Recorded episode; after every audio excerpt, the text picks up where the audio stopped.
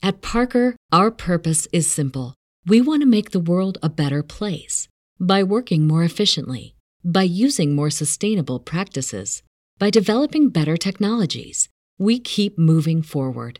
With each new idea, innovation, and partnership, we're one step closer to fulfilling our purpose every single day. To find out more, visit parker.com/purpose. Parker, engineering your success.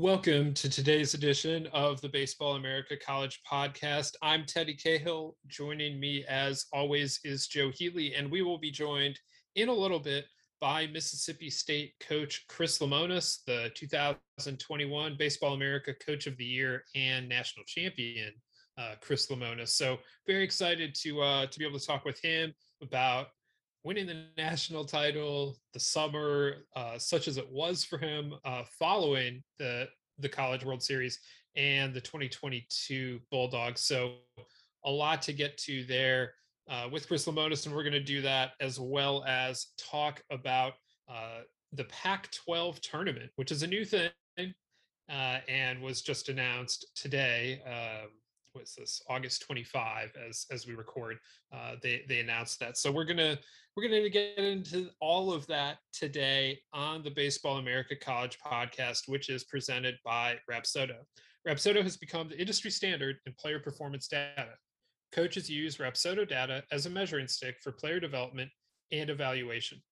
The Rapsodo National Player Database is a free service that allows you to see how you stack up against your peers and provides a pathway to get discovered by scouts.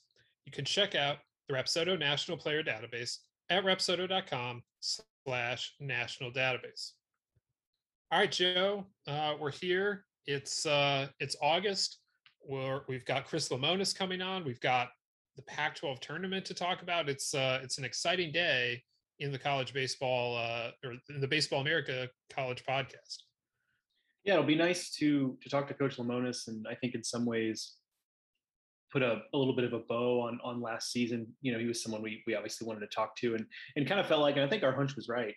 Like when we started mapping out guests on on the podcast, like I think that we just both kind of internally understood that uh, maybe you know maybe we'll give him a few weeks you know like and based on the conversation we had i think that i think that was right it was kind of made me feel better about the fact that i've had a i've had a conversation with probably 25 different people at this point since the cws ended about how you know it just it's hard to imagine kids are back on campus now because it like yes there's always summer ball in a normal year but like this year with the schedule being what it was it just felt like it was one thing right after the next and then here we are again with fall ball about to get started in, in a lot of places been seeing a lot of tweets the last few days of you know just just very simple like videos of players playing catch and, and whatnot but showing that hey you know activity is has picked up back again on campus so it, it uh, you know chris lemonis obviously has been in a position where he probably hasn't stopped going he and his staff but i think that's true of all of us. So if nothing else, it was kind of nice to hear that from him because it makes me feel like, you know, I, I, I guess I've been right to feel like a, a little bit that, that, we've all been pretty stretched thin in, in, college baseball with the schedule being what it was. Yeah. I mean, it's, we, we, we talk about it on in, in the interview, we'll get to that, that like they won the world series and it was the last day of June, like just a couple hours after the final out, like it was July and you know so it was the latest the college world series could possibly run and you know then with the later draft everything just bunched right up there. So uh, definitely a, a, busy summer eh, that we are turning turning the corner on into fall like you mentioned some some programs are out starting their individual work for for fall ball a lot of schools i noticed uh, this week was their first week of classes so you know it's it is the end of August and, and folks are doing end of August things. This weekend, there will be college football. It's not the full on start of the college football season, it's just week zero. Uh, and as such, if you're looking for this year's list of the best, uh, the, the, the best baseball players playing college football, that will not come out until the following week, which is actual week one of, of college football. But uh, every everything, all signs pointing towards fall here. And yeah, I mean, we're we're wrapping up summer still over at baseballamerica.com.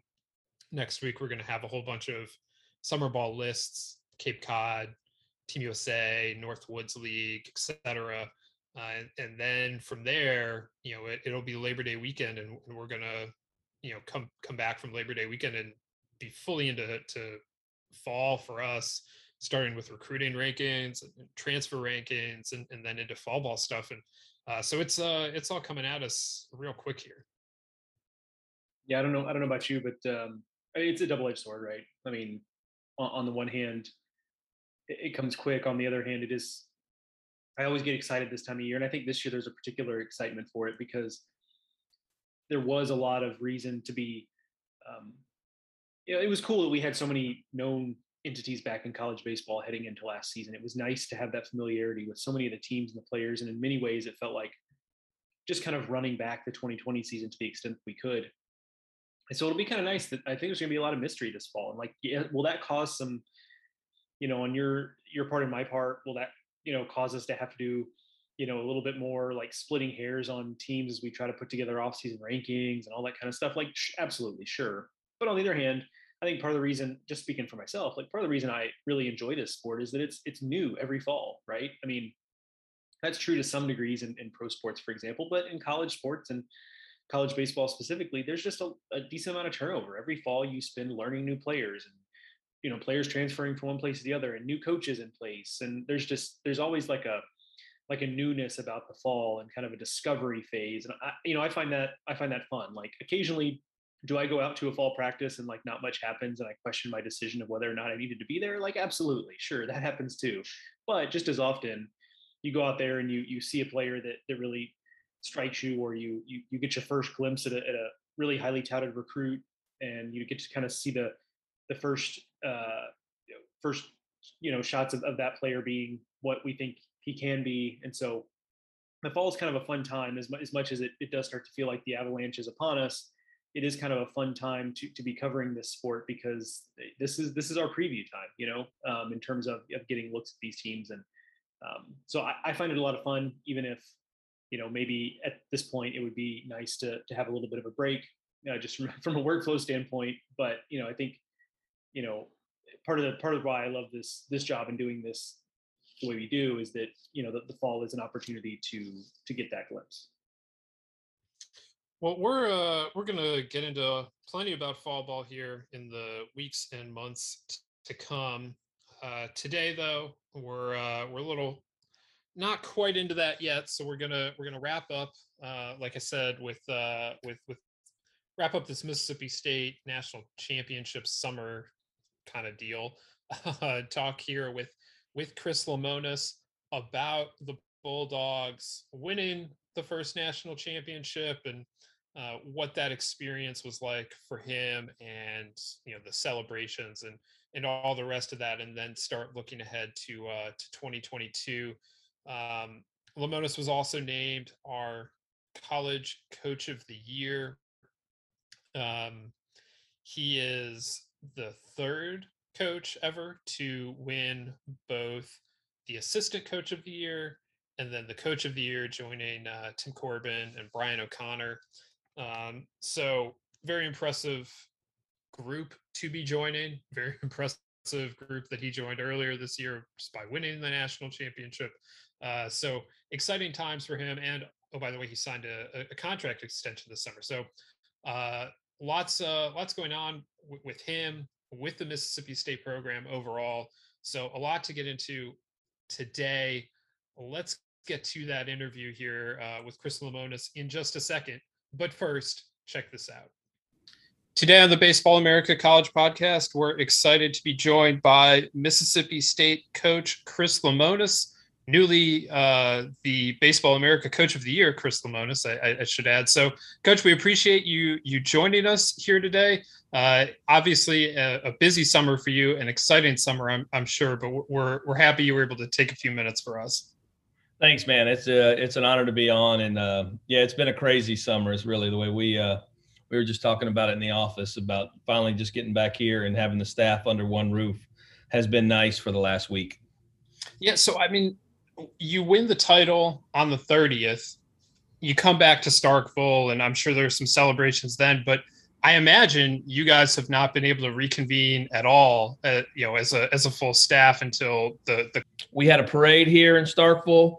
We had a meeting day, and we had the Fourth of July, which we kind of all hung out and at my pool and just kind of chilled. And then the July 5th, my guys were on the road, you know, and I didn't see them for the rest of the summer. You know, they just came back here in the last week and um, getting them under one roof. And, you know, after, you know, they, they all took a week of vacation there at the end of the summer just to get away. But getting everybody back here and working together now, we've been back for a week. So um, our kids have been in classes. We've started practice. So that's the fun part of it. Does anything stand out, you know, about this this tour that you guys went on, kind of, you know, celebrating with the state? Um, does anything? I know this is a tough question because I'm sure it all stood out, but are there any particular moments that stand out about that tour you guys went on, where you went and celebrated with all your fans throughout the state? Oh, we, I've been, um, you know, I stayed back. I, you know, my dad is is in average health, but I need to be here to take care of him. So Cheese went out and recruited this summer. So I stayed back. I mean, if it was a summer I was going to stay back, this was the one because you know, we'd pick up and fly to the Delta or fly to Hattiesburg or fly to different places. And, and, um, John Cohen's been doing, you know, everywhere he speaks, we just, you know, we're taking the trophy around the state. And they actually had a tour where they went to almost every town, it felt like in the state of Mississippi, and people could take pictures. And I didn't go on that tour. I had too much work to do, but it was, um, our fan base is so prideful and, and excited. And, and, you know, the, the letters, the, videos I get of, you know, just it's it's a family program and people have grown up inside this program, you know, the fans. And so um then the experiences they've talked about, the letters I've received have been pretty cool. How how much time have you gotten to spend with the actual trophy? Oh, it sits in my office every day. So it, it now when it leaves, it goes.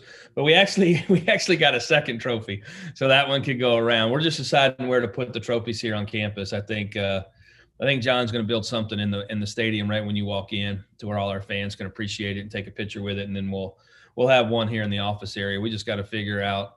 Um, you know, a couple nights I ended up taking it home, so you're worried somebody's going to take it. So I'm walking into my neighbors' houses. We're all taking pictures. So it's been a lot of fun. So when you when you brought the trophy back home, did you buckle it into a seatbelt in the car? I'm curious about how yeah, you got that thing did. home. No, we did. That trophy is locked down. We, nobody wants to be the one to break it. You know, I remember Tom Brady throwing theirs across the boats. So uh, we've kept ours. Uh, we've kept ours pretty secure. Have you been able to um, to take some time to to reflect on the on the World Series? You know, I, obviously it's been a busy summer, but but have you been able to to take some time and, and think about what what you guys were able to accomplish this year? You know what? It I do in small moments, like in you know, there's so many great videos and stuff out there of of our experience, and it was an unbelievable. Really, it's a month. You know, that postseason's a month uh, experience with your team that was just unbelievable.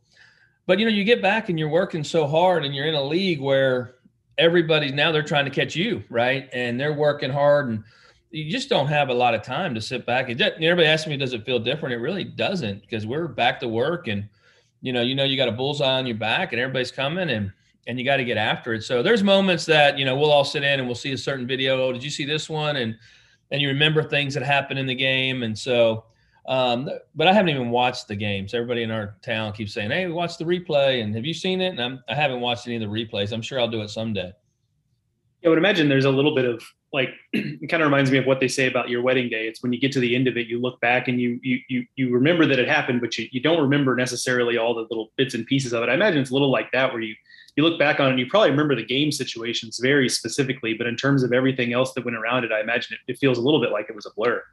Yeah, it does. It does feel like a blur. It's um and you do, you remember certain things. Uh I saw a clip the other day and the eighth inning when we scored the runs off Virginia and Rowdy Jordan had his head down and ran to third.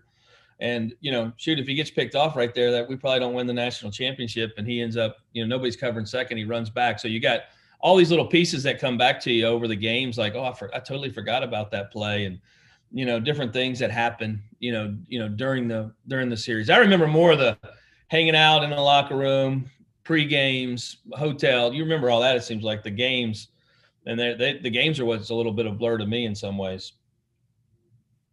when you look at the this team, obviously it takes a special team to win a national championship. When when did you realize that this was such a special group?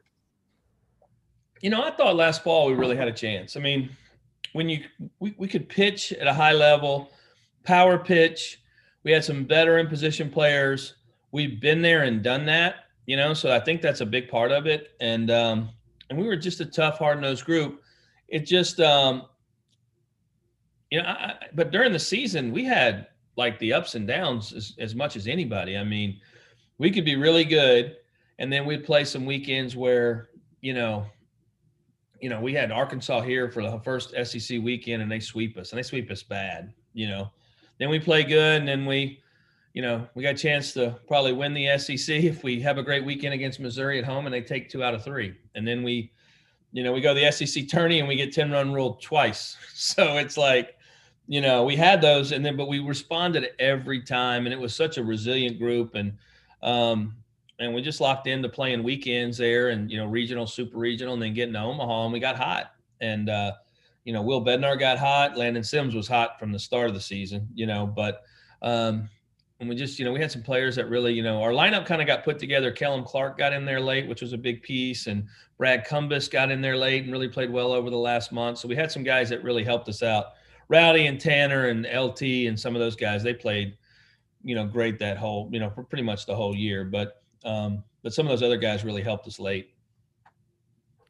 You mentioned Will Bednar there, and I think a lot of folks will remember his performance in the CWS for a long, long time. Uh, have you ever had a pitcher that was really just locked in in the way he was in the CWS? Because it, I mean, there was just there was just something about the way he was throwing out there that you knew that it was uh, it was in the stars for you guys. I think.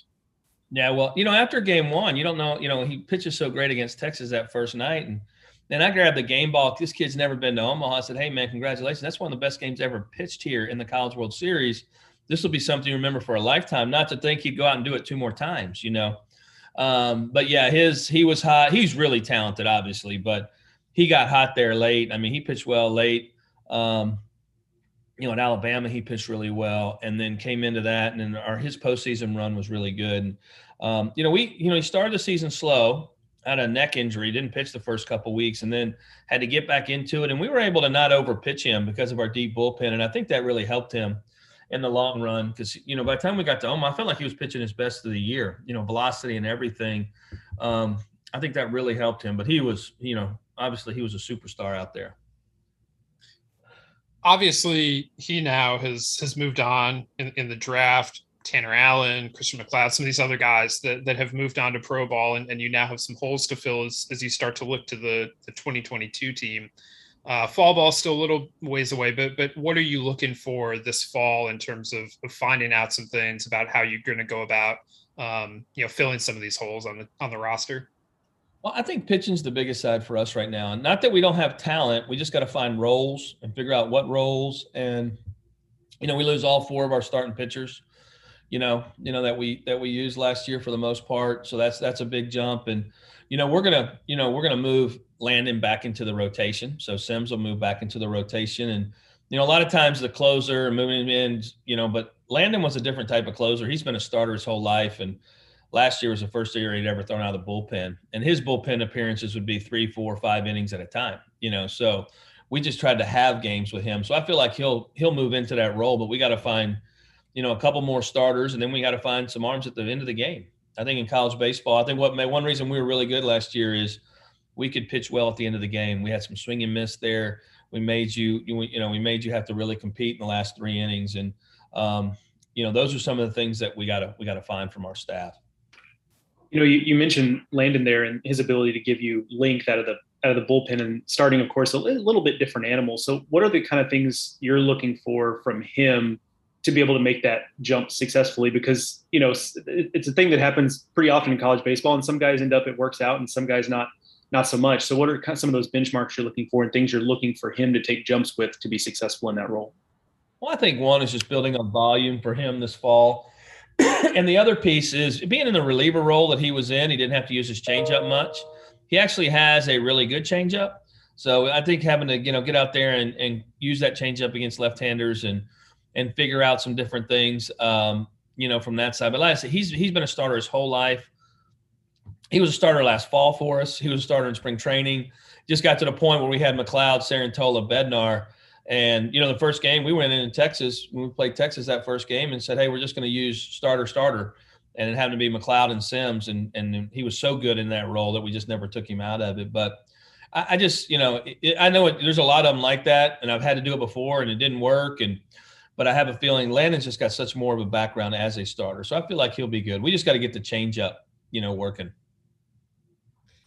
offensively, Tanner Allen was, was, such a big piece of it all. But you do bring back a lot of guys, Clark, James. Um, you know, so, so, many of, of the hitters are back. But w- how do you begin to replace the SEC Player of the Year?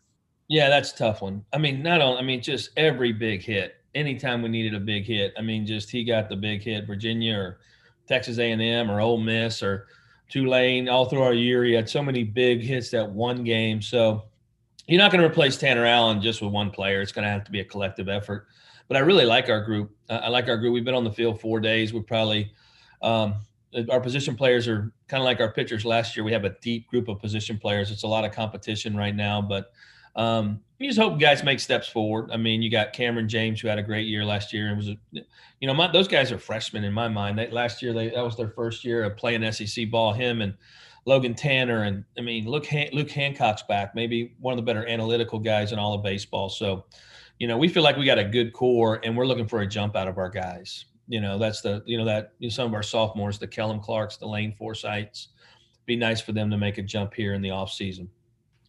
Another guy you have coming back behind the plate, and Logan Tanner. He's a guy who played for Team USA this summer, and you know gets rave reviews for his, his defensive skills. And you know, in addition to being a guy who can hit the ball out of the ballpark for you. But, you know, defensively, I think that's something that we, you know, those of us who don't coach or evaluate, we hear good defensive catcher and, and what we tend to fixate on the arm and he's got a great arm. But like beyond that, like for, for people who, you know, maybe have a little bit of a naked eye on this kind of stuff, translate a little bit for us when we say he's a good receiver or he handles the pitching staff well what kinds of things what kind of value does that bring to the team and how specifically does, does logan tanner kind of express those skills for you guys you don't even realize it. I'm glad you said that because that's when people, everybody talks. And he got a bazooka. I mean, if he wanted to pitch, it'd be hundred off the mound. Like, but the reality is, is it's the it's the receiving, and you don't even know it. So, you know, we have all the TrackMan and everything, and you go back after the game and you look at how many pitchers he got or, or missed.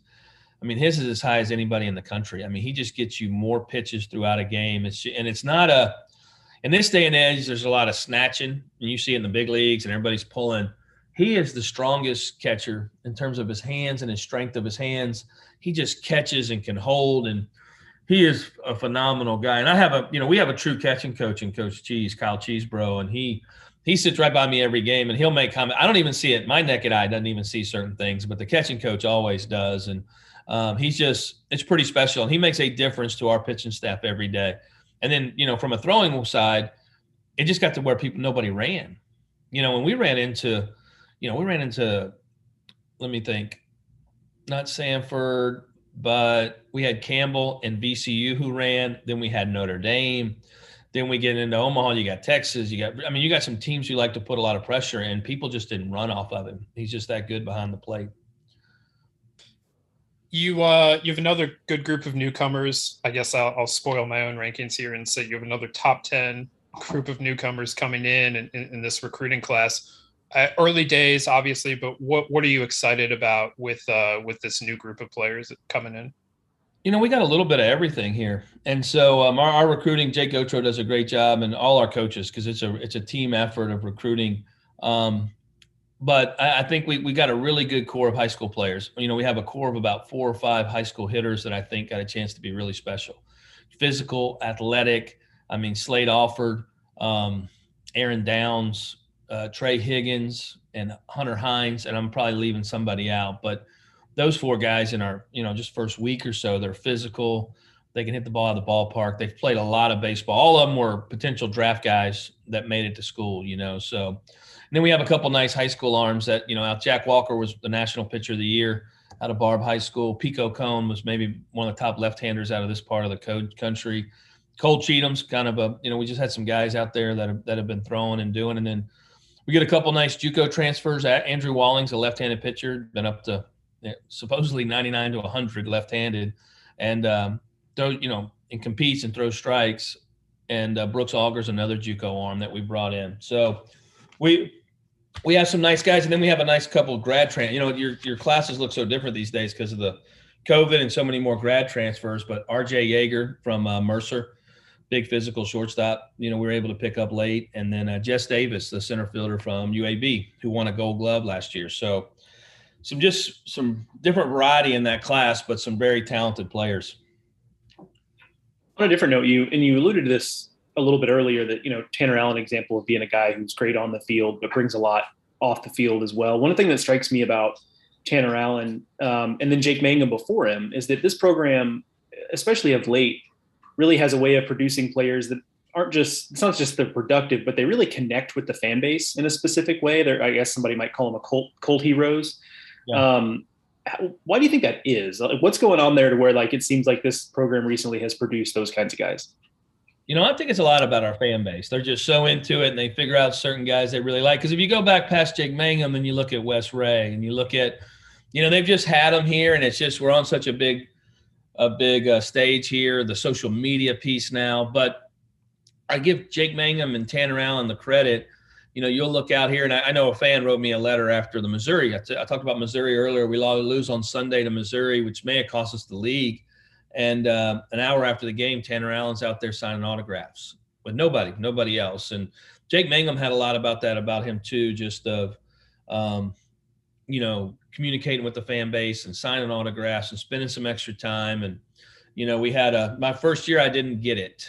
Like I didn't understand our fan base at all. And, you know, Jake Mangum's in, you know, somebody's house. A guy passes away the next day. You know, he's on his deathbed, and but he owned one of the left field lounges, and um, Jake Mangum went to his house and spent time with him. They wanted he wanted to see Jake. You know, I mean that's just I mean that sounds crazy, but that's kind of you know what you got here. I go to the old folks home. My dad's in there now, but you know there's a lady turns hundred. Jake's at her party. You know, like you just don't. I don't know if kids are doing that in other communities where um, our people that they, they love these players and this is what they live for, and so those guys are very in tune and locked into the to, to the community you talk about special fan bases and, and cultivating that, and, and, Ron Polk obviously had had a role in that uh, over the many years that that he was a, a, a part of the program. He's he's been around it a little bit more the last last few years. I know he's your neighbor. Um, what what's it been like to to see that relationship between you guys grow? And I guess how is Ron Polk as a neighbor? as a neighbor, he's a hermit. He never comes out of his house. So, um, you know, you talk about fan bases and cultivating fan bases. He cultivated the fan base in the entire state of Mississippi. I really truly believe that that you you it, uh, there's no state, and I hate to give props to the other schools in our state, but there's no state that had draws like they do here in Starkville or Oxford or Hattiesburg. I mean, it's just it, this was grown from what he did 30 years ago, you know, and, and a national thing. You know, ESPN, a lot of those pieces were we're cousin coach. So we um, we have a great relationship. He's back. He came back from the Cape. Um, you know, showed up in the office and he's, you know, I don't know how well you know his personalities, but he's always kind of jabbing at you, so giving you a hard time. So he's walking through and talking to our coaches and talking to our players. And I introduced him in our first meeting, you know, so the young kids know who he is. And he actually has a museum in his house of all his stuff from, and he never threw anything away it's really cool college baseball museum and it's not just mississippi state it's team usa it's he's on the bob hope show i mean this guy's done it all and you know as you and he brings all the team you know the new kids over you get a tour you learn about the program it's just you know it's just a good guy to have our kids love him and um, he just always comes i've never been around anybody who has more of a passion for the game of baseball than coach polk i mean it's just I'm not it's so far above me. It's it's crazy because that's why he's still doing it. That's why he's a volunteer at UAB. That's why he's in the Cape Cod League. He just loves the game, the pureness of the game. Just loves the coach, and and and that's fun to have around every day. We will wrap with the most important question we ask all of our guests on the show, and uh, that's to for for you to describe your favorite sandwich to us. Now, I will talk for a second and filibuster a little bit to give you a second to to, to wrap your brain around that a little bit. But uh, it's an open-ended question. You can give us a sandwich that you make at home. That's the one that you're particularly good at and proud of making that you enjoy at home. You can give us a sandwich that you eat when you're out somewhere locally. Um, everything is on the table. Uh, we put no limitations on it. So please, Chris Lemonis, describe to us your favorite sandwich. I'm a boring guy, but I like egg salad. And I like my own egg salad that I make at my house. So it, how boring is that one? So you know, it's funny. Every every coach comes on here and tells us how boring they are, but you know, everybody's got a different sandwich though. They say yeah, it's boring, and then they give us a different. I like sandwich. the golf. It's always usually at golf courses and everything else. So I, I grab at the golf course, but I always, if I make one, usually I'm making an egg sandwich at my house. So, um, which is pretty basic, but um, I did not know that was on y'all's podcast. So I got to listen to the ends. So yeah, maybe but, one uh, of these days we'll put out an, episode that's just the sandwich answers, give the people yeah, what they really want. It would be good. So, well, hey, what what is y'all's? Did y'all throw y'all's out on another one, or we have at various times? I um I think I I have officially said BLT, uh, but I, I sometimes wander back and forth on that. Joe, uh, what what do you got? Uh, peanut butter and jelly guy. Um, y'all are boring too. That's that's what I'm saying. That's what I'm saying. I mean, the sandwiches are classics for a reason. You know, I get another boring one. I get grilled cheese is probably my number two. If it, good, but the problem with grilled cheese, that was coming grilled, into my head after that one. So yeah, like the problem with grilled cheese though, like I feel like a peanut butter and jelly is pretty consistent. You can have a grilled cheese. It's just not if the cheese isn't melty enough, if the bread's not crispy enough. Like you can have some grilled cheese that's not very good. So the key. So that's usually what the grill. You get it out, you never know what you're getting. So that's right. But That's right. Is there guys? I appreciate it. Yep, absolutely. absolutely. We uh we really appreciate you taking the time. We're excited to see where Mississippi State goes, what what the team looks like in 2022, and uh, so we'll we'll definitely be watching uh, this fall and into the spring. All right, thanks, guys. Hail State. Y'all have a great week. Thank you again to Mississippi State coach Chris Lemonis for joining us today on the Baseball America College Podcast. Uh, Joe, it's uh, it, it's kind of remarkable to to look back on that run that they made, uh, they being Mississippi State, uh, over the the final, you know, uh, throughout the, the the postseason. When you think about where they were just going into the postseason, he he mentioned that Missouri series, which was the second last weekend of SEC play, and you know they lost, upset by the last place team in the SEC. They go out, they they beat Bama the next weekend, but you know then they you know like you said they got run ruled twice in the SEC tournament. It was it was not the way that you would draw up going into into regionals, but from there Mississippi State was able to turn it on, and and the rest was history. Will Bednar was was fantastic in Omaha. They they came up with a whole bunch of clutch hits and uh, they, they come away as as national champions. And, and just to think through some of those things and, and hear him talk about some of the situations that that they found themselves in, you know, just to to relive that a little bit, all, all the more impressive. It's it is kind of. I'm glad he brought those instances up late in the season because it's you know it's easy when a team does what they did to gloss over some of the challenges that they had along the way and just assume everything was hunky dory the entire season. And those two instances I think are different in my mind.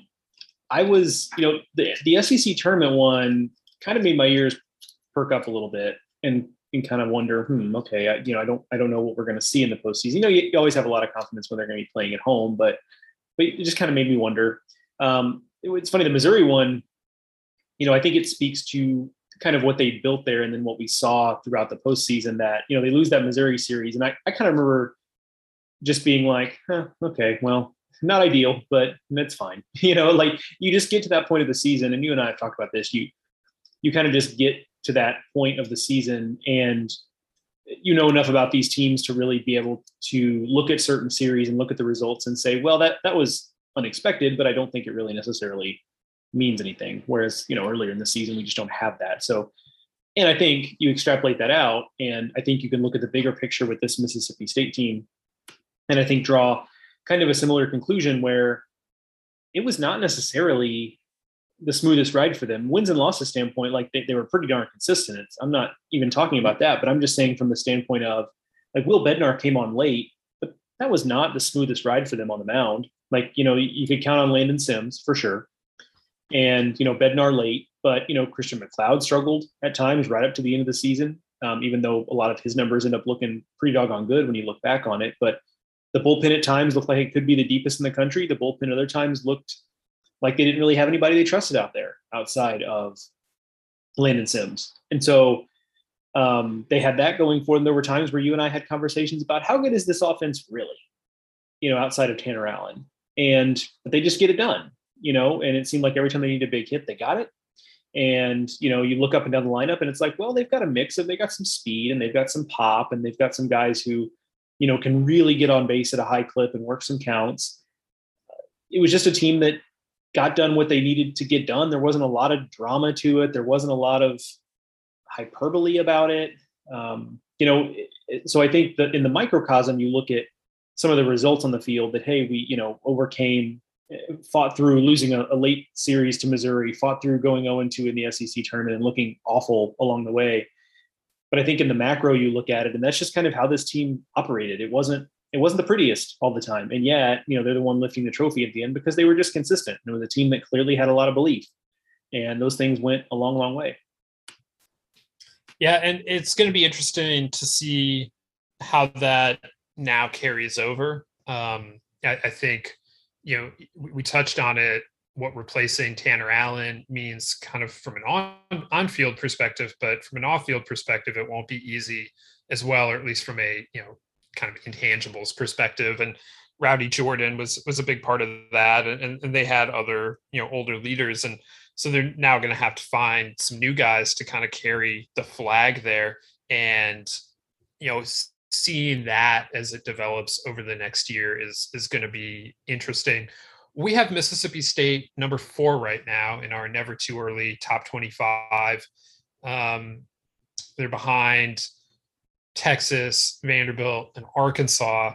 And, you know, I, I'm, I'm sure that some people would want to reverse the Mississippi State and the Arkansas thing, specifically um, maybe feel like they should be even higher. They are the defending champs. But um, you know, Joe, I when, when we look at this team, I, I see a lot to really like. You know, you, you heard it there from Chris Lemonis talking about the uh, the returning talent offensively, especially, and just how much talent they have on the mound. A lot of new roles, but also a lot of talent. And, and so there's a lot to like, but there are questions to be answered, and that battles, position battles to play out over the fall and, and into the early spring. Oh, no doubt. And, you know, you can look at the flip side of, of what I just said, where, you know, they came up with a lot of big hits. They had a guy in Will Bednar just pitch out of his mind at, the end of the season. And you could look at the flip side of that and say, okay, well, if, if Will Bednar is 25% less good than he was at the end of the season, and if another key hitter had kind of been in the tank in the CWS and, and was really struggling, it's a different result because look, I mean, they got to the third game of the CWS finals. You lose that game, you're done. They got pushed by Texas, you know, before they got to the CWS finals. So it doesn't take much for this season to end quite differently, or even before the CWS, right? I mean, they got pushed by Notre Dame in the Super Regional. So, but I think that's the kind of thing we're talking about where, you know, we have a lot of faith in, in what they have here, but you can definitely see scenarios where you can I think you can see the, the situations where this team either doesn't quite figure it out to the extent we think they will, or could take a little time to figure out what they need to figure out. You know, on the mound, you know, you, you like the fact that you have Landon Sims back in some role, right? But is he a starter? Like, I don't know. We're, we're going to find out. Uh, you know, that was one thing Chris Lemonis has talked about. And it's probably the most fascinating thing on this team for me personally is how that goes because we've seen it go really, really well. Is it like I do you really do you really not think he can handle Friday nights?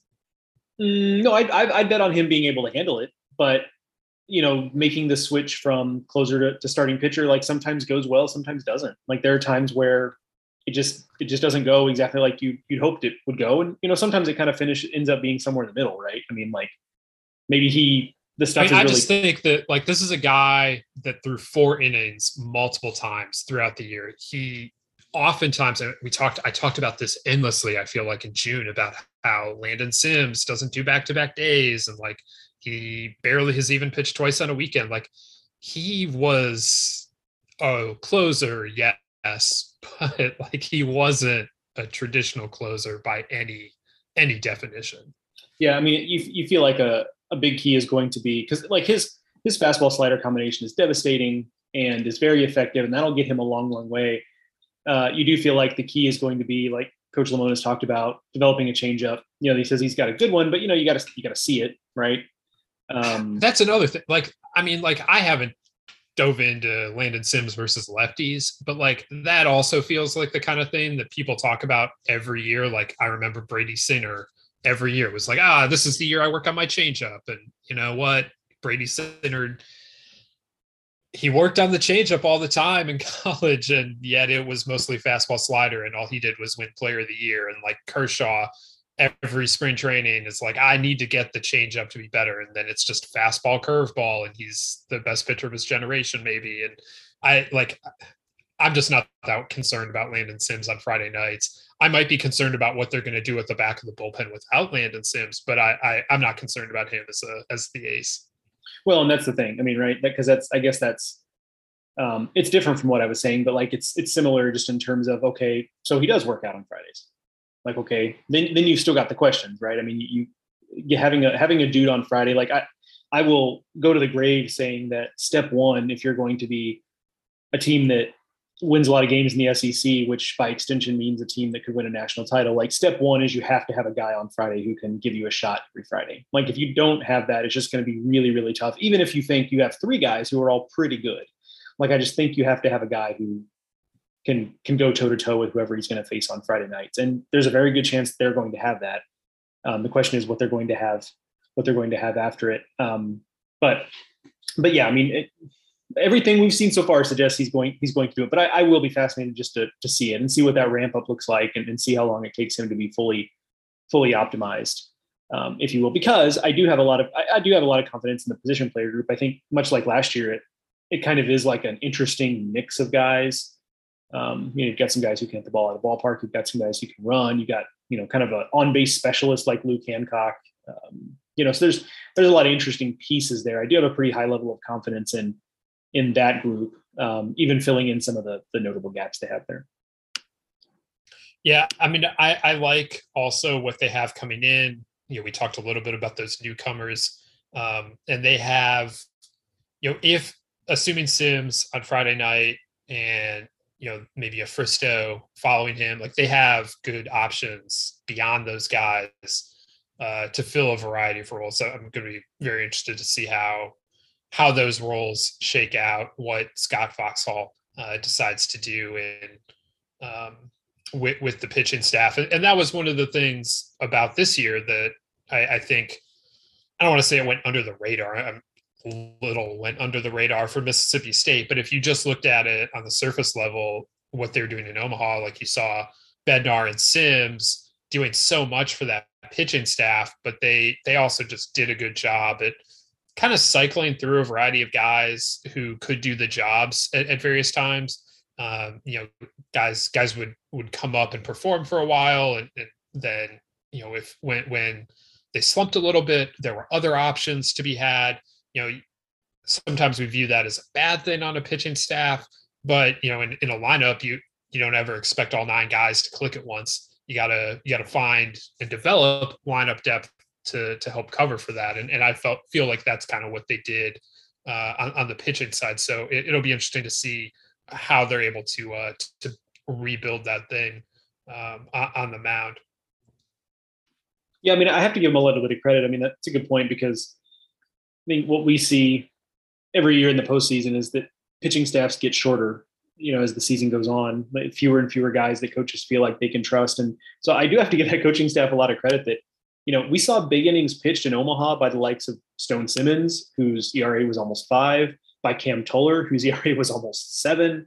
Um, they clearly believed in the guys they had, and they were just going to run them out there, you know, and, and, give them a shot. Which I think one of the gripes I've often had is is that sometimes pitching staffs get too short. Like I, I think coaches sometimes underestimate the number of guys they have that could actually get the job done and, and, try to squeeze it a little bit too much. So I, you know, if, if I'm going to criticize that sometimes I do have to give credit for the opposite, which is that they were going to run guys out there who maybe you wouldn't have, the average fan might have been, you know, uh, wringing their hands a little bit about them coming in, but more often than not in the CWS, that, that kind of amalgamation of a bunch of different relievers ended up getting the job done. Yeah, very, very impressive uh, from, from Mississippi State. Uh, of course, I mean, it's not not a surprise that they have a deep pitching staff, but they uh, they definitely flex that uh, at, at, times throughout last year, and, and now again that that's going to have to be what they find from a position player side. Um, you know, I don't want to read too much into Cape results for Mississippi State players. They played a really long season, and after you win a national championship, I imagine that just getting emotionally ready to to go back to to playing baseball is probably not the the easiest thing to do um, in the immediate there on the Cape. But you know, Kamren James was was and, uh, they, they just he he was one of some players that were not that impressive uh, in, in the Cape League. Don't again don't want to read too much into into what those guys did or didn't do, but they, they are going to have to find like like Lemonis said multiple players who can kind of make up for what Jordan and Allen produced. So who are those guys going to be and, and and how are they going to go about doing that? And uh, I'm, I'm interested to see how the, the transfers get integrated in with uh, you know the, the, the grad transfers of, of Yeager and, and Davis. They did a good. They have done a good job at bringing in grad transfers the last couple years. So now very interested to see how uh, how this latest uh, group does there in Starkville. I think it's got a chance to be a pretty decent defensive team in a lot of places. You know, uh, obviously they I'm losing a guy in Scotty Dubrule. That's actually a place where it hurts you a little bit because he was he was so steady there uh, defensively. But you know, they they do have some good athletes when it comes to defensively. Jess Davis, he mentioned the UAB transfer. You know, the speed on the bases is kind of what stands out. He stole 48 bases a couple of years ago. At a bare minimum, that's a guy who you could easily see plugging into a late inning pinch running role but he also uses that speed to be a very good defensive outfielder. We talked about Logan Tanner behind the plate, big time arm, but a great receiver. There's been, you know, he's on a team with Team USA with some other pretty good athletes among catchers. You know, even if you you, you talk about just the guys who are known to be good defenders, Hayden Dunhurst among them. You know, uh, uh Kyle Teel's not a not a polished defender yet, but he's an outstanding athlete. And you know, Logan Tanner has has been a guy who has drawn rave reviews for what he's done behind the plate there. So you know, I think it's a, a pretty good, a pretty athletic position player group. So I think they've got a chance. They were good defensively last year. I think they've got a chance to to be just as good. Um, and it's a it's a part that gets a little bit overlooked, but I think they've got that's part of having so many disparate pieces. I think in the lineup is that you've got you've got a lot of guys who do a little bit of everything, and I think defense is is is a part of that as well. Yeah, absolutely. That's uh, I mean, it's a key. Obviously, when you're strong up the middle, they were this year. Uh, they return uh, some of those pieces. They'll have to replace Dubrule and Jordan, but I, I, think they they have the the options there. So should again be a, a strong defensive team. And you know Mississippi State has they they have the talent to go after a repeat national championship. Uh, it's really hard to do, obviously, but this is a team that is talented enough to to go after uh, you know, a, a, repeat. I'm not ready to predict my 2022 national championship favorite, but um, I don't know that I would pick them anyway. But but I if you if you told me they were dogpiling again next year in Omaha, I would not be the least bit surprised. I'm I'm with you. Uh, you know, I think just based on you know, it's we're sitting here talking about how much they have to replace, but like look around, man. That's college baseball in 2022. You know, so it, it's going to be it's it's preparing for this season is more about finding finding the things you really like about what they have returning versus last year where it was like not having a lot returning often felt disqualifying. I think it's kind of the opposite this year where it's like of what they have returning, like what do you like the most? And I think those are the teams that we're we're most high on. And and now it's also one of those things where, well, you know, that they just did it. And so we know this group is kind of capable and there's a lot of carryover from that group. And so there's they do get a little bit of benefit of the doubt that they that you you know you frankly just wouldn't get had you not just had you not just done it. But I'm with you. I mean, you know, any team this good in the SEC uh, with this kind of track record, this kind of pedigree is going to be right there in the mix. And so, so yeah, they're they have to be considered in the small handful of favorites going into next year. Absolutely. Well, we'll uh, we'll definitely be talking Mississippi State um, a lot over the next uh, several months. It, it, it, does tend to happen here. They are uh, one of the the premier programs in the country for a reason. Uh, but Joe, I wanted to switch gears here, um, head out west. Like I said at the top of the show, the Pac 12 announced on Wednesday, the day that we are recording this, that they will, for the first time in, in conference history in 2022, they will have a conference tournament at, at the end of the season. They're taking eight teams to Scottsdale, where they will play a double elimination tournament uh, and the automatic qualifier instead of going to the regular season champion, as has been the case, um, you know, as long as automatic qualifiers have been a thing in the NCAA tournament. Uh, it will now go to the conference tournament champion, making the Pac 12 just like pretty much any other conference in the country now. Basically, uh, the the Big West is now kind of out on an island with uh, with not having conference tournament, uh, not completely on an island, but but they're they're the the uh, the premier conference now with, without a tournament. This is something that a lot of people have kind of just wondered why is the Pac-12 not have a tournament? Shouldn't the Pac-12 have a tournament? And you know now they're they're finally going to do it. They were making significant progress towards having a tournament for the 2021 season prior to COVID. Um, that upset or that that delayed the start of the tournament, and now now it'll start in 22. I personally have not been. I, I have never felt that the Pac-12 needed to do this. I think that if the Pac 12 wants to do this, if they think they can draw a good crowd for that week, if they think that they want the, the, kind of festival atmosphere that a conference tournament often lends itself, then yeah, absolutely go ahead and, and do it. And then we can debate whether eight teams is the right number of teams and whether Scottsdale is the right location. But if the Pac 12 is looking at this and saying, okay, the, the thing that we are missing, like why why are we not getting as many teams into the tournament NCAA tournament as we would like? Why are we not hosting as often as we would like? Why are we not a top eight seed as often as we would like? And thinking that adding the conference tournament is going to solve all of those problems, uh, I'm here to tell you it's not. There, I, I can think of a couple clear times where having a conference tournament really would have helped the Pac-12 getting another team into the NCAA tournament field. 2019 when Arizona was red hot coming down the stretch, but then the last weekend of the season played a bad Penn State team that did really absolutely nothing for them other than extend a winning streak for Arizona. Uh, you give Arizona a conference tournament and, and the opportunity to play top tier teams that week, and Arizona maybe they would have won the tournament, but they may well have just played their way in. And you know, you can probably look at times where they maybe add a host by by having a tournament, but it's not it's not going to suddenly turn the Pac-12 into a 10 bid league. You know uh, that that's that's not happening. They they just don't have enough team. Yet. So there, there's something to be said for this tournament, and I think it is exciting from a, a standpoint of th- there are a lot of really good baseball teams that are going to come together in Scottsdale uh, for a week, and, and that's cool.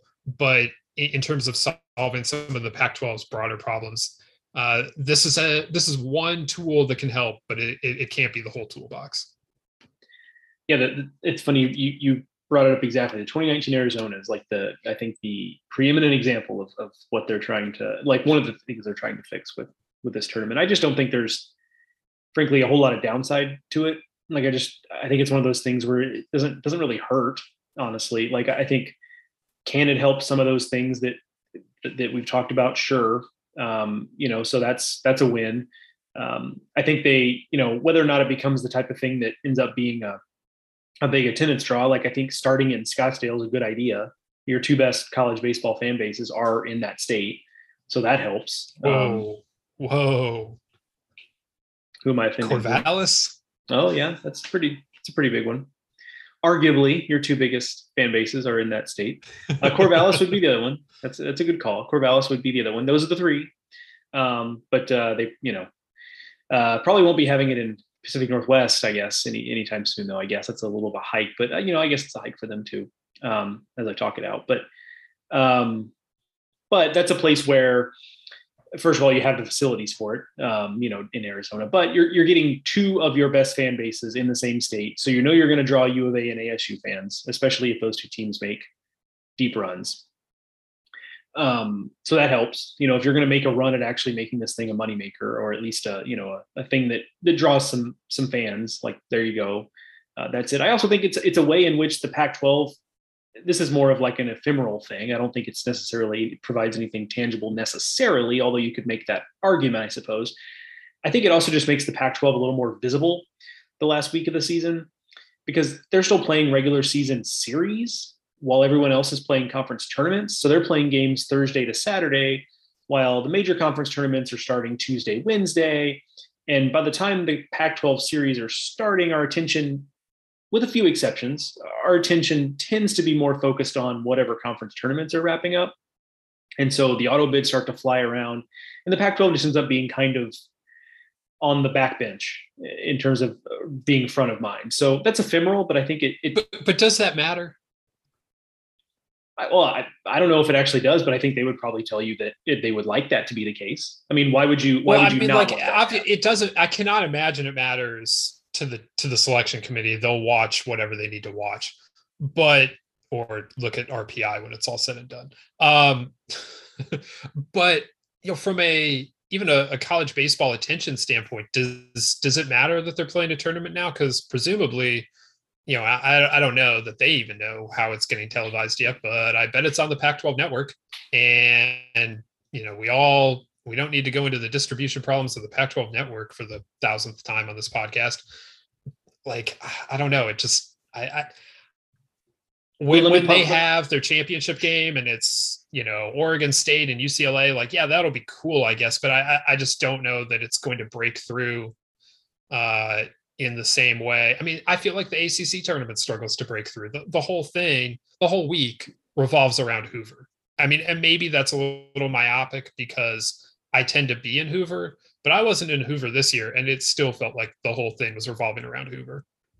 So, like, maybe it doesn't help, but my argument is not that it's necessarily going to be great, but it doesn't hurt, right? I mean, playing a regular season, it does not hurt. This is true. Yeah. See, I mean, like playing a regular season series is like okay, that's. I mean, the one time I can think of where it actually I think maybe helped was in 2016, which is the counter argument for this, where Utah was not going to be an at-large team, and they went ahead and won the regular season title to get the auto bid.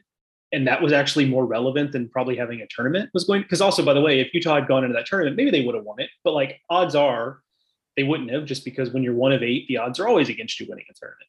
So like that was actually the counter argument to this. That's the exception to the rule, obviously. But that is kind of the one time where I do remember it's like, well, the fact they're playing a series when everyone else is playing a tournament actually is making this conference a little a little more relevant but um, so like I, I, I said that kind of flippantly, just kind of for effect. But but truly, I do think this is. I think you're right. I don't think it solves a lot of the fun, fundamental problems that the Pac-12 might be trying to solve right now from a baseball standpoint. But I also think it's like I just don't think it's going to be. I don't think it's going to hurt anything. I think you know I think it was FDR that once said like above all else try something. And so I think that's um, I think that's kind of what they're going for, and we're going to see how it goes. Yeah, and conference tournaments generally only help teams. They don't generally hurt teams.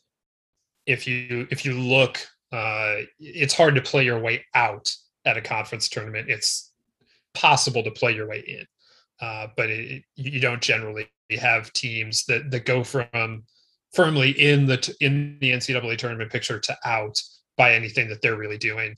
Um, you know, you usually have teams teams on the bubble wind up on the out, but but not not a team that was actually in the, the tournament field comfortably. Uh, that those those teams are usually not not going to be hurt by a conference tournament. So definitely something to be said for that. The the last thing I, I do want to touch on here is is Scottsdale and Scottsdale.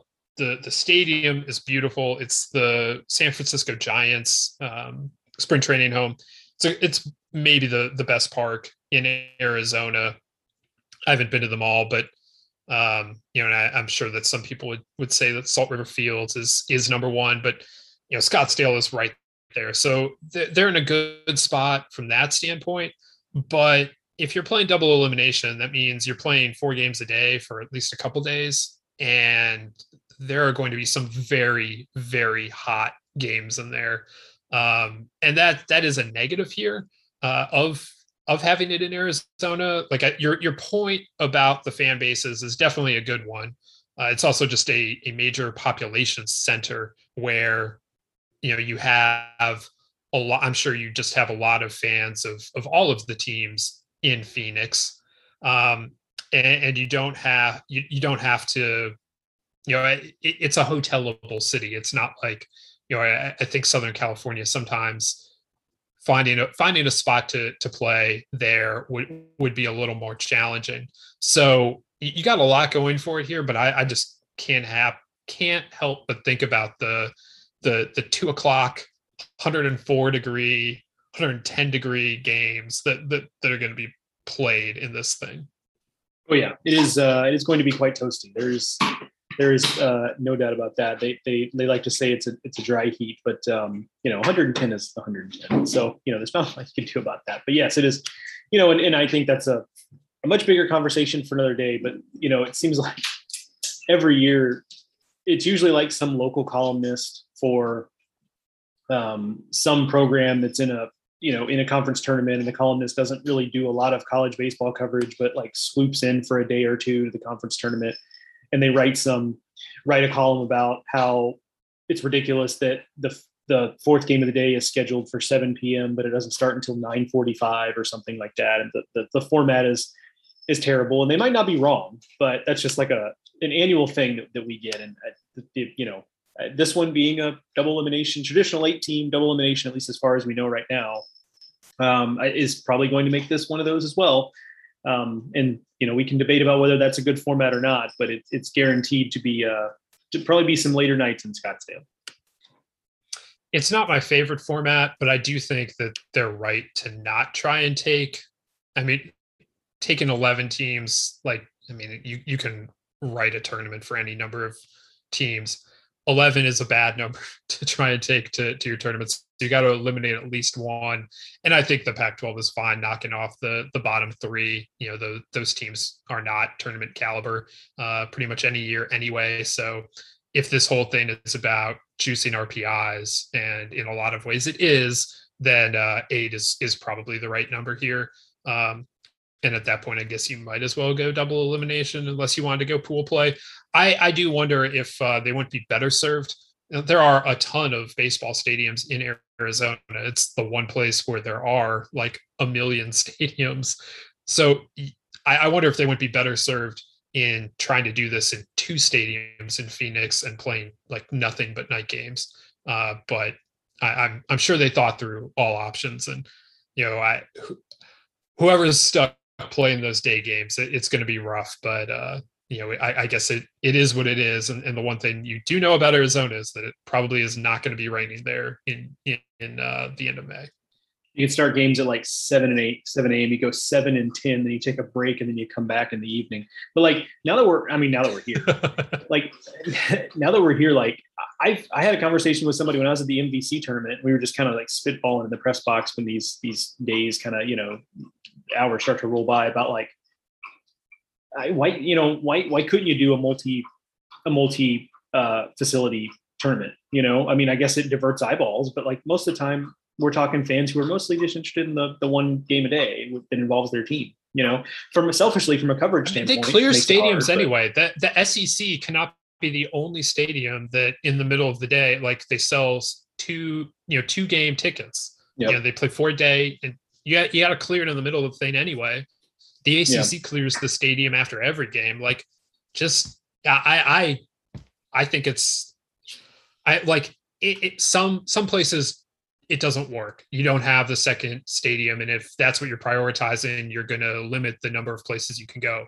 But I think that in some cases it's worth it. I mean, the ACC accidentally did it a couple years ago because uh, they were in Louisville and it was raining so much that they had to use both the AAA stadium and the Cardinals stadium.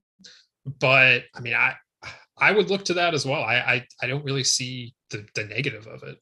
Yeah, I'm with you, and I think it makes even. I think it's really scalable too. Like when we talk about things being scalable, we usually talk about like bottom up, but I think top down, because let's face it, when you start to get to a certain level of conference tournament, you're not really talking really bang up attendance either. So why are you valuing trying to get four games in in one side in one day when instead you should probably be valuing hey coaches like we can guarantee with a lot more certainty that your games are going to start on time and that you're not going to be sitting at the ballpark at 11:30 watching a radar or whatever it is. Um, I think prioritizing kind of the logistics of it, um, I, I, think should take precedent in a lot of those cases because you could make the argument in the bigger conferences. Well, you know, we're trying to keep the inventory clean and we don't want to. The person who's just binge watching SEC baseball all day while they're working, you know, on, on Tuesday and Wednesday, like we're trying to protect that a little bit. Okay, I get it. But you know, for these other conferences, like what you know, what are you protecting there? Like let's let's give the coaches and players some certainty, or at least more certainty on when they're on when they're going to play. But you know, we say that, and like we're acting like we're the first people who've ever thought of this idea. So like, you know, I I don't know exactly what all the hangups are, but I'm sure there are. Yeah, I mean, to me, like there are three conferences that I would say don't bother looking into this, and everyone else probably should. The SEC, don't bother. Like you have a great TV product, just focus on that. And um, you know, I th- those days are impossibly long, but you know, people enjoy tailgating at the Hoover Met. Like you're fine. Um, the Big Ten, as long as you're playing this in Omaha, the biggest thing that you can say about your tournament uh, is that you know you're giving teams an opportunity to play in TD Ameritrade Park. Like, don't deny anyone that opportunity. And then the ACC, you don't really need to do this because pool play makes it like unnecessary for for the most part. So if you don't want to explore the the second ballpark, like I would I would understand that as well. Um, and then you can probably get a bigger ballpark because it's hard to go to a, a, place that has two AAA size stadiums like that. That is hard to find. So you that the ACC can can keep their big crowds, uh, you know, man possible without then trying to find a, a second stadium. Everyone else, go go find a site where you can play two games. I I I don't I don't know who. I mean, maybe the Big Twelve occasionally draws enough that they need the full capacity of their AAA stadium, but short of them, I, I don't know who else is drawing like that. Well, then you could like you could if you're a bigger conference. Obviously, the Big Twelve this does not this does not apply. But if you're a bigger conference, like you know, if, if you're the Southland, like, I get you don't want to dilute the product, maybe, but I don't know, like, and you can invite 12 teams now, you know, and play with two sites. Like, you can get a little bit, I think, crazier with the formats if you have that flexibility. So now, at a certain point, that would defeat the purpose of splitting it. But I think there is a middle middle ground there. So um, just to make it clear, Teddy and I are available for consulting gigs. Um, any sort of work you're doing on this, like, would be happy to uh, take those sweet, sweet consulting dollars and uh, give you all the advice we got. Although I'm afraid we we may have given it all up here. So who knows what else we. I guess for the business standpoint, I should say that I got, we have way, I got more thoughts more, on conference yeah. tournaments. I'm sure you do too. We have way more in the tank. Just trust us, but we, you know, we have to sign the deals first. Yeah. Yes, uh, and you can find us at Ted Cahill and at Joe Healy BA. Also, if you want to drop into the uh, iTunes comments, we'll uh, we'll probably check there. So if you uh, just just drop us a line there, and we'll uh, we'll find it as well. If you leave a five star uh, review, and while you're there, you might as well subscribe to the Baseball America podcast, uh, which you can find on all your favorite podcasting apps: Apple Podcasts, Spotify, Stitcher. Really, wherever you listen to podcasts, we're there. So hit the hit the subscribe button. Uh, all right, Joe. If you have no further uh, freebies before we start our, our college baseball consulting service. Uh, let's wrap this one up. We'll, uh, we'll, we'll have plenty more to to talk about uh, throughout the uh, throughout the off season um, about Mississippi State, and I'm sure uh, next May we're going to be talking Pac-12 tournaments. So uh, happy to uh, to get back to those subjects then. All right, so we're uh, remember subscribe to the Baseball America College podcast. Follow us on Twitter. We're doing this once a week during the off season. Uh, plenty of content over on the website till then. Uh, so check that all out. And we'll be back here to talk to you next time on the Baseball America College podcast. For Joe, I'm Teddy. We'll see you later.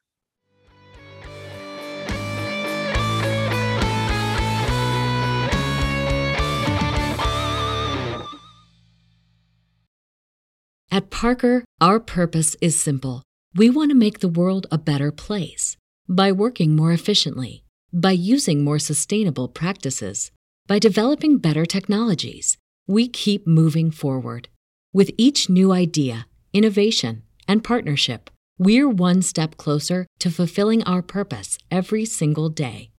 To find out more, visit parker.com/purpose. Parker, engineering your success.